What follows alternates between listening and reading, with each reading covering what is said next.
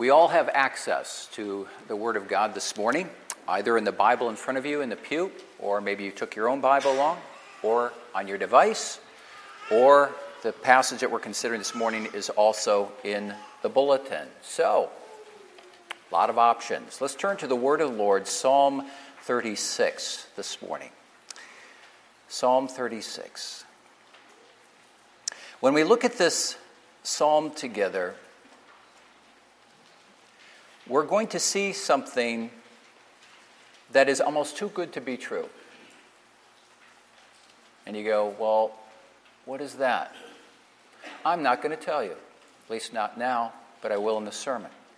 Psalm 36 is written by the great poet and king and one of the most notable figures in all of the Old Testament. It's King David, the greatest king in Israel, a man after God's own heart, the Bible says. He's also a man who realized that he was imperfect. You know, he was called a man after God's own heart, but if you're familiar with the Bible, you know that David had some low points as well. There was the adulterous affair with a woman named Bathsheba. There was also the plot to kill uh, Bathsheba's husband Uriah. There were other things in his life which I won't point at now for the sake of time, where he knew the depths of his own sin. But he also knew something, a truth of God that was, as I said, almost too good to be true. Now, if you take a look at Psalm 36, you see that there's a fundamental contrast here between what the Bible calls the unrighteous and the righteous. Those who are followers of God and those who are not.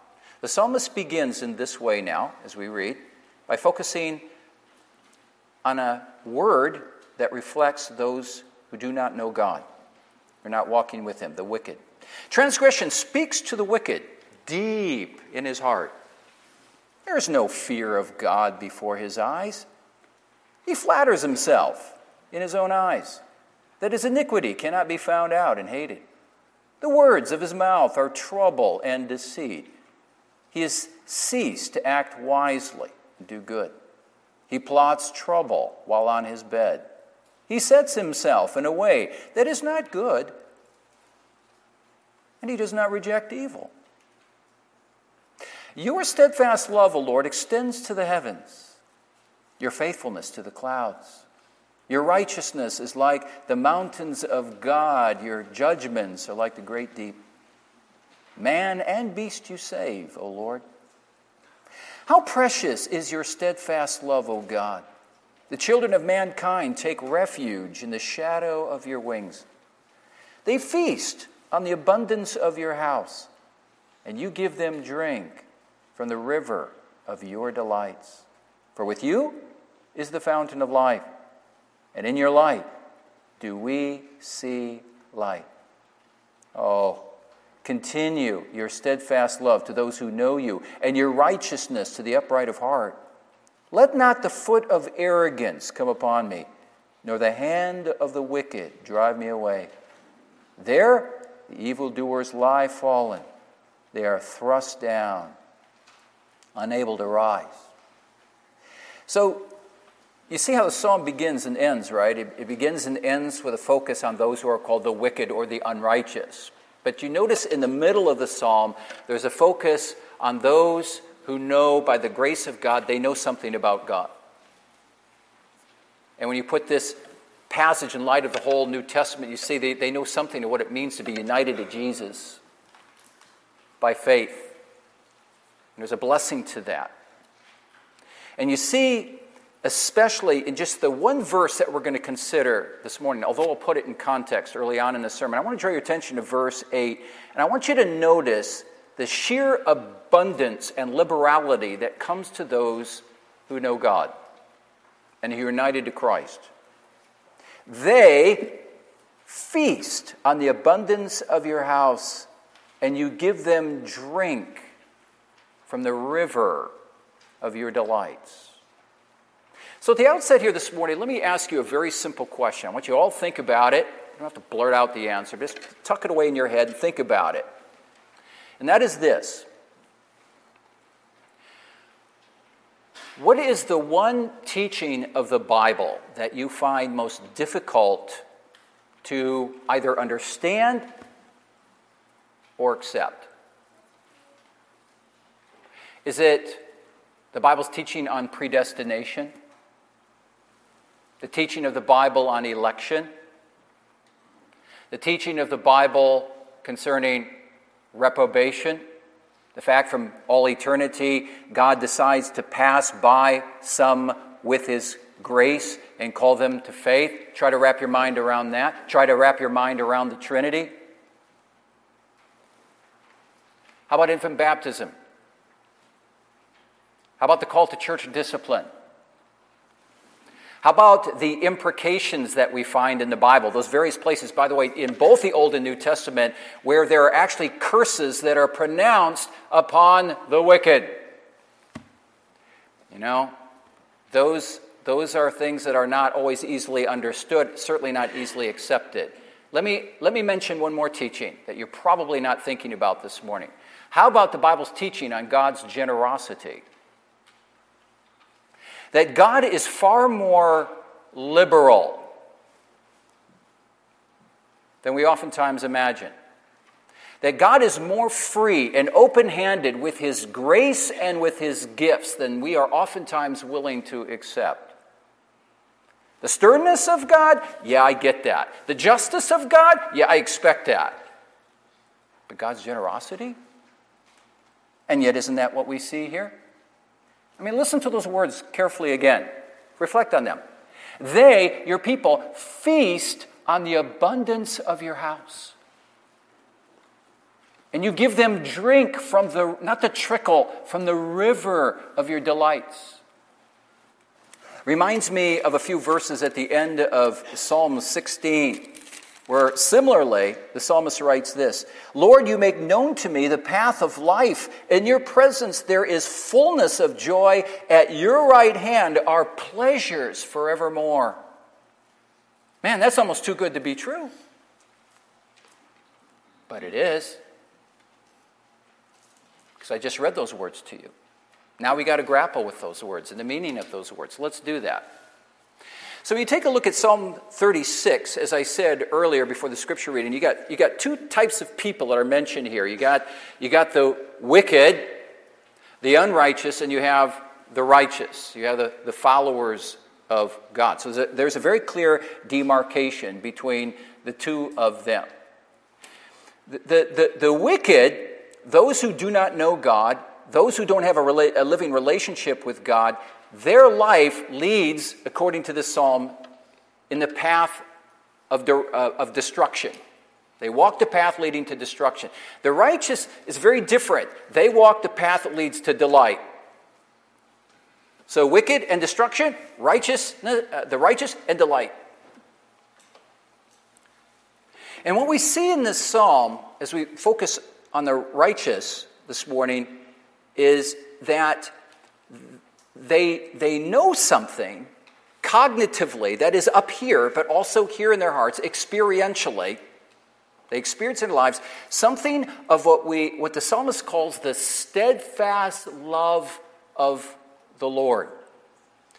And that, that word here, and Pastor Michael has noted this, and you've heard this many times, but it's well worth remembering again that, that that word steadfast love of the Lord in the original Hebrew is really one word, it's the word hesed, which really reflects the loyal, committed, and ongoing love of the Lord for his people, for the righteous. Do you think about that when you come in here on a typical Sunday morning? That if you are walking with Christ, you know that you're coming to this place under the umbrella of the ongoing, loyal love of God? Or does that simply seem too good to be true? But it is true. Three times in this psalm, the steadfast love of the Lord is mentioned, so we get it into our heads. Take a look at verse 5. Your steadfast love, O Lord, extends to the heavens. Verse 7. How precious is your steadfast love, O God. Verse 10. Oh, continue your steadfast love to those who know you.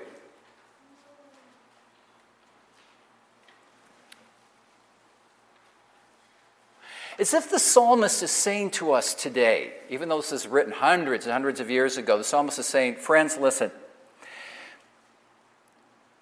When you know the Lord, And when you have a living relationship with Him, through faith in Jesus Christ, a life of obedience,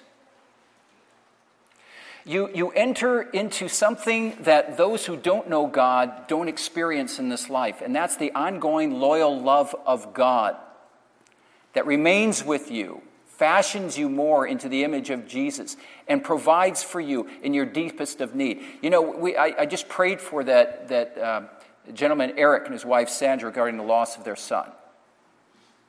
Now, you talk about the steadfast love of the Lord. If you lost loved ones, it rips your heart out. But you know deep down the Lord has not abandoned you. The steadfast love remains with you.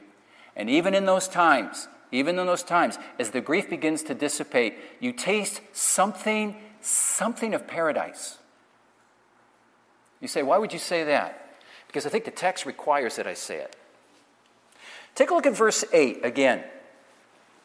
This is how this is what the psalmist says. He says, Your people feast on the abundance of your house, and you give them those who are the righteous, those who love you, O Lord, you give them to drink of the river of your, now notice the word, delights. The word delights here, there's something interesting going on in the Hebrew. It's actually the word Aden, from which we get our English word Eden.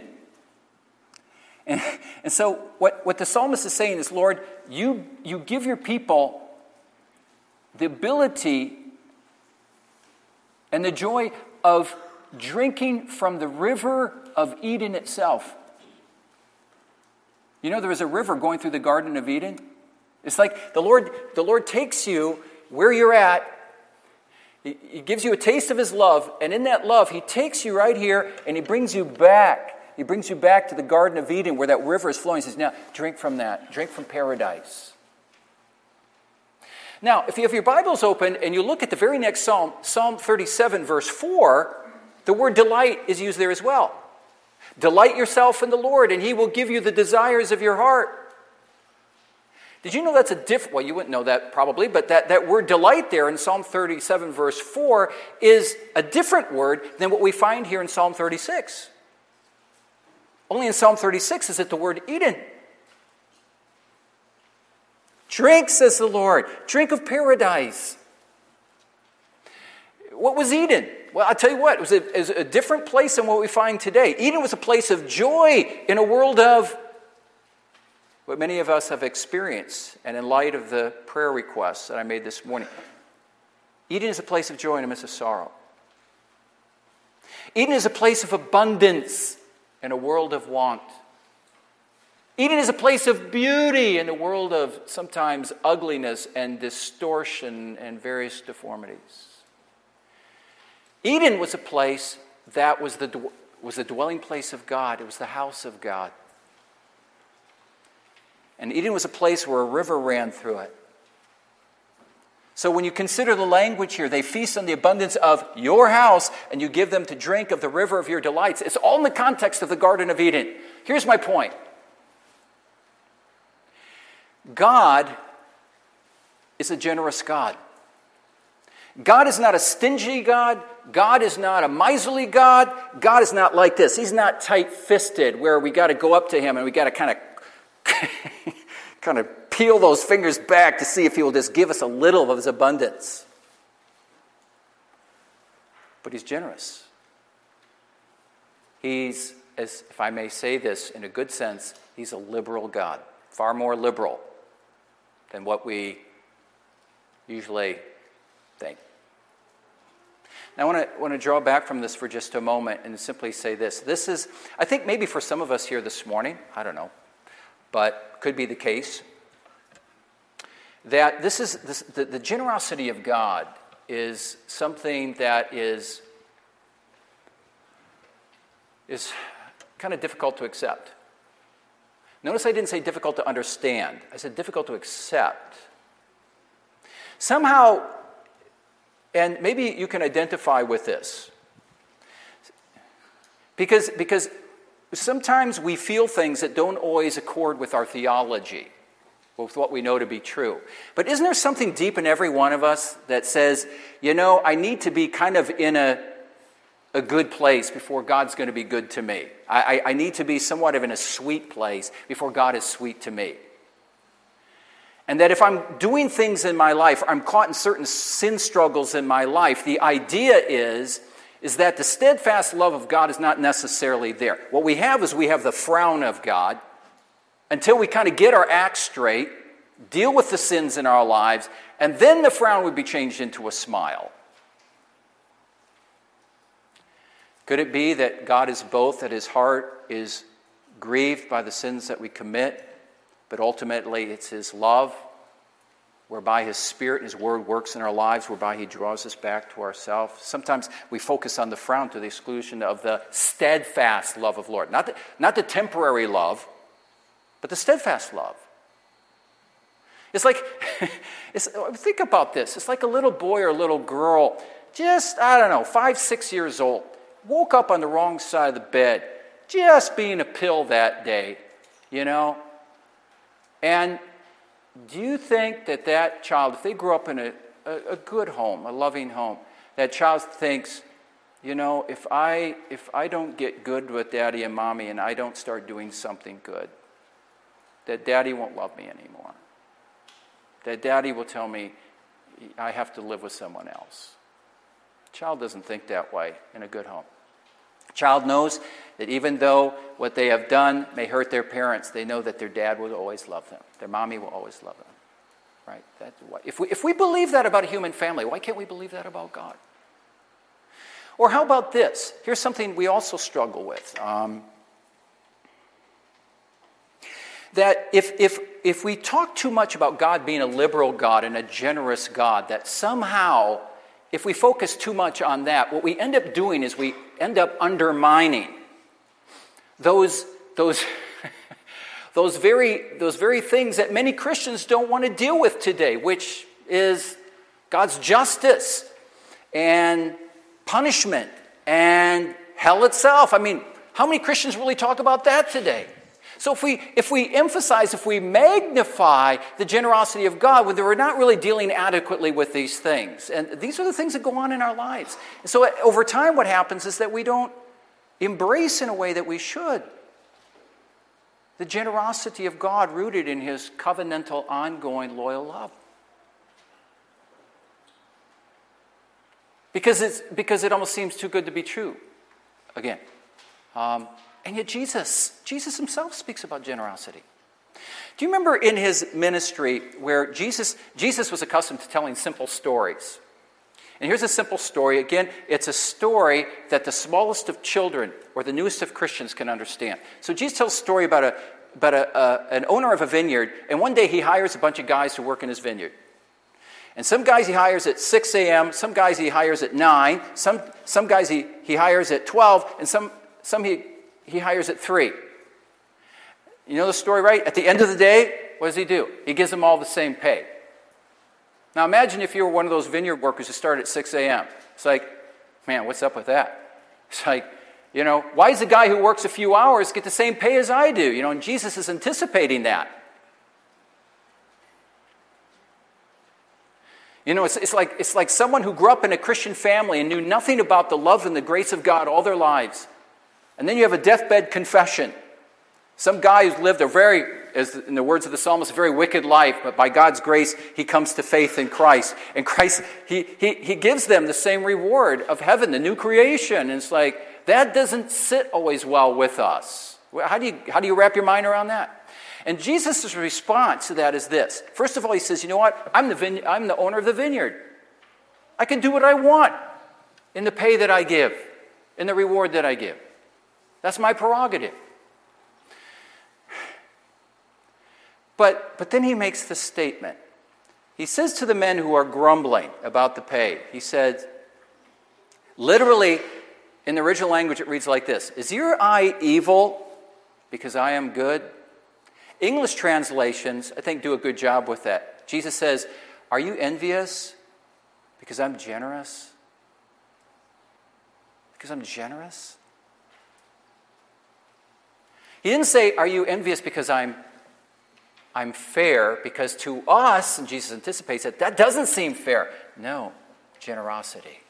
That's in the heart of Jesus. Reminds me of the great Alexander, the great, great Greek emperor, who was walking down a road one day after a great victory with an entourage with him. And there's a beggar by the side of the road. Open, open hands, open, uh, uh, uh, upward turned arms, open hands, like, please. And what does Alexander the Great do? Does he kick him to the curb? No. He, he gives him a number of gold coins. And one in the entourage said, Emperor, you know, a, a few copper coins would have suited him fine. And Alexander the Great says, Yeah, a few copper coins would have suited him fine, but it doesn't suit my generosity. And I think a lot of times we're like that, that beggar, you know, we got open hands. And what are we expecting from God? A few copper coins. Because God knows how bad we are, how sinful we are. And then there are times when God, like the great emperor Alexander the Great, he gives us not copper coins, he gives us gold coins. Something that we're not expecting, something that goes beyond what we ask or imagine. That's kind of difficult to accept. Again, it seems too good to be true. And speaking about something that's too good to be true, I want to draw your attention back to the text one more time. Let's pick it apart a little bit. A couple things. And I want to I want to bring a couple things out on the basis of the original language again, not to sound smart, okay, but just because it's edifying. Look closely at the wording again, verse 8. They, your people, feast on the abundance of your house. Literally, in original language, it reads like this They feast on the fatness of your house. You know, like this, you know, sounds kind of weird, doesn't it? They feast on the fatness of your house. But you see, in the Old Testament, fat was the best part of the sacrifice that was offered in the Old Testament. So, have you ever done this? Have you ever gone to like a meat market and they got all those, those meats there? I've done this before, and I'm kind of naive regarding you know the best meats to get. I know everybody thinks about filet mignon and so on. So I'll ask the guy be, behind the counter. I do this every time when I take a trip to Iowa. I always go to this place where they, they sell this, this fresh meat in there. They got all kinds, you know, because Iowa's just got this really good meat. So I go in there and, and I want to get I want to get a good piece of meat. And so I say, what do you, what do you got there? And what, what's the best? And oftentimes they'll say this well, if you want to pay it out, New York strip is good, filet is really good, but if you really want a, a, a tasty steak, you know what I'm going to say? Ribeye. You go, ribeye. It's marble. It's marble. Get the fat mixed in with it, makes it very flavorful. You know, it's the best for flavor. My, what's, what's my point with this? When, when, when, when, the, the psalmist says they feast, literally, they, they they, they fill up on, on the fatness of your house. They're, saying, they're, they're filling themselves up, Lord, with the best that you give them. God doesn't give second rate. That's not the kind of God He is. He gives the best of the best. The best of the best.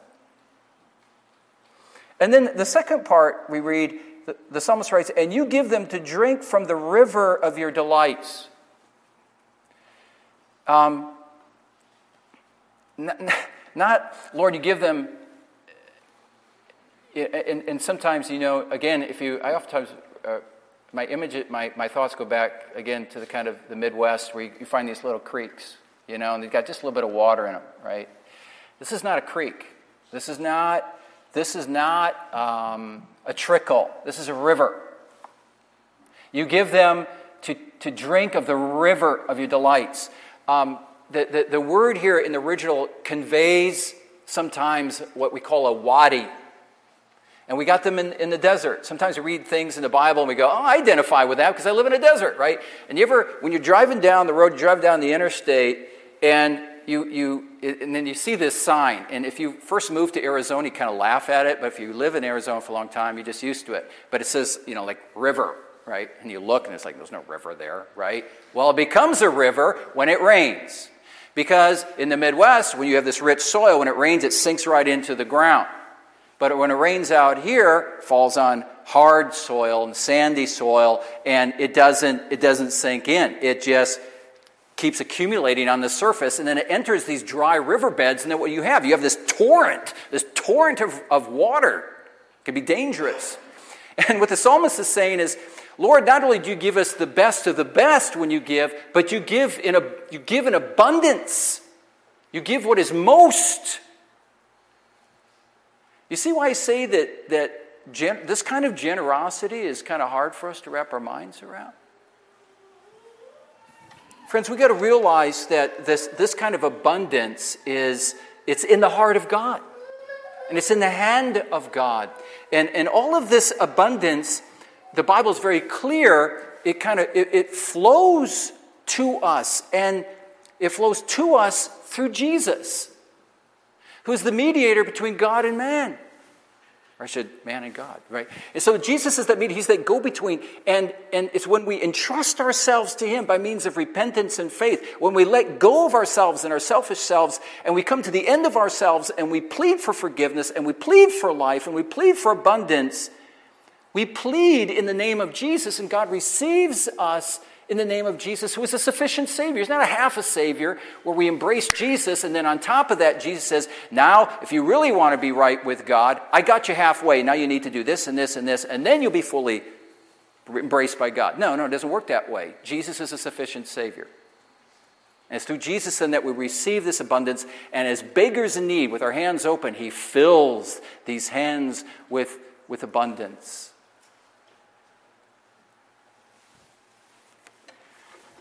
I want to leave you with this this morning. And it's, it's an illustration that is true, and it's one that I find both moving and compelling. It revolves a woman named Darlene Rose, who was a missionary to New Guinea during World War II, Japanese occupied territory in World War II. And she and her husband uh, were recently married. They went on the mission field and they both experienced terrible, terrible things disease, beriberi, malaria. They were beaten, they were starved. They were both treated very harshly by a camp commander named Mr. Yamaji, as he's noted in the book. And her husband died, he didn't make it. And she barely clung on to life. And one day she was in her prison cell, and she, there, was a, there was her cell and the window in the cell, and then she saw a fence. And behind the fence, there was a woman. It was a dangerous thing for her to do, but behind the fence, there was a woman who went up to a tree and, and she reached for some bananas. Now, there was a, there's a Japanese guard that went back and forth. When the Japanese guard went this way, he stopped, he turned around, he went this way. And when he went this way, the woman over here grabbed a few bananas. And this, this missionary, Darlene Rose, was just praying, Lord, may you keep her safe. She, she, she wants those bananas. And she, she took a bunch of bananas and then she ran away, and the guard never saw her. And that, that was the occasion for Darlene to pray to God, Lord, would you give me just one banana? That's all I'm asking for. I'm not asking for much. Would you just give me, give me one banana? Well, later that day, Japanese guard and Mr. Yamaji came. They talked with her. And um, in the concentration camps, um, you have to treat the commander with respect and you have to bow. And you have to bow correctly or they will beat you. And that day, not only did she not bow correctly, but she forgot to bow altogether. They left, the commandant and a guard, they left and she remembered, oh my goodness, I, I failed to even bow, and I'm going to pay the price. Next day, the guard came to her cell, and she expected the beating of her life. And she writes this I heard the guard coming back, and I knew he was coming for me. Struggling to my feet, I stood ready to go. He opened the door, walked in, and with a sweeping gesture laid at my feet bananas. They're yours, he said, and they're all from Mr. Yamaji, of all people. I sat down in stunned silence and I counted them. There were 92 bananas. 92. She says, In all my spiritual experience, I've never known such shame before my Lord. I pushed the bananas into a corner and wept before him. And I said, Lord, forgive me. I'm so ashamed. I couldn't trust you enough to get even one banana for me. And just look at them. There's almost a hundred. In the quiet of the shadowed cell, he answered back within my heart That's what I delight to do. The exceeding abundant above anything you ask or think. And I knew in those moments that nothing is impossible for my God. You may be in a position of life right now where you're just at the very end and you're crying out for one banana. And you wait, and you wait, and you wait. Sometimes the Lord gives you that one banana, but it's not unbecoming of Him, and it's not unusual for Him to throw 92 or 93 at your feet. Because as the writer of Ephesians says, that God oftentimes is not only able, but willing to do far more than what we ask or imagine according to his power that works in and through us. Let us keep trusting the Lord. Let us flee to him. And let us never doubt, never doubt his generosity. Let's pray together. Heavenly Father, thank you for the encouragement of the gospel this morning. Lord, you are not only gracious, but you are generous. And for that, we give you praise. We pray this in Jesus' name. Amen.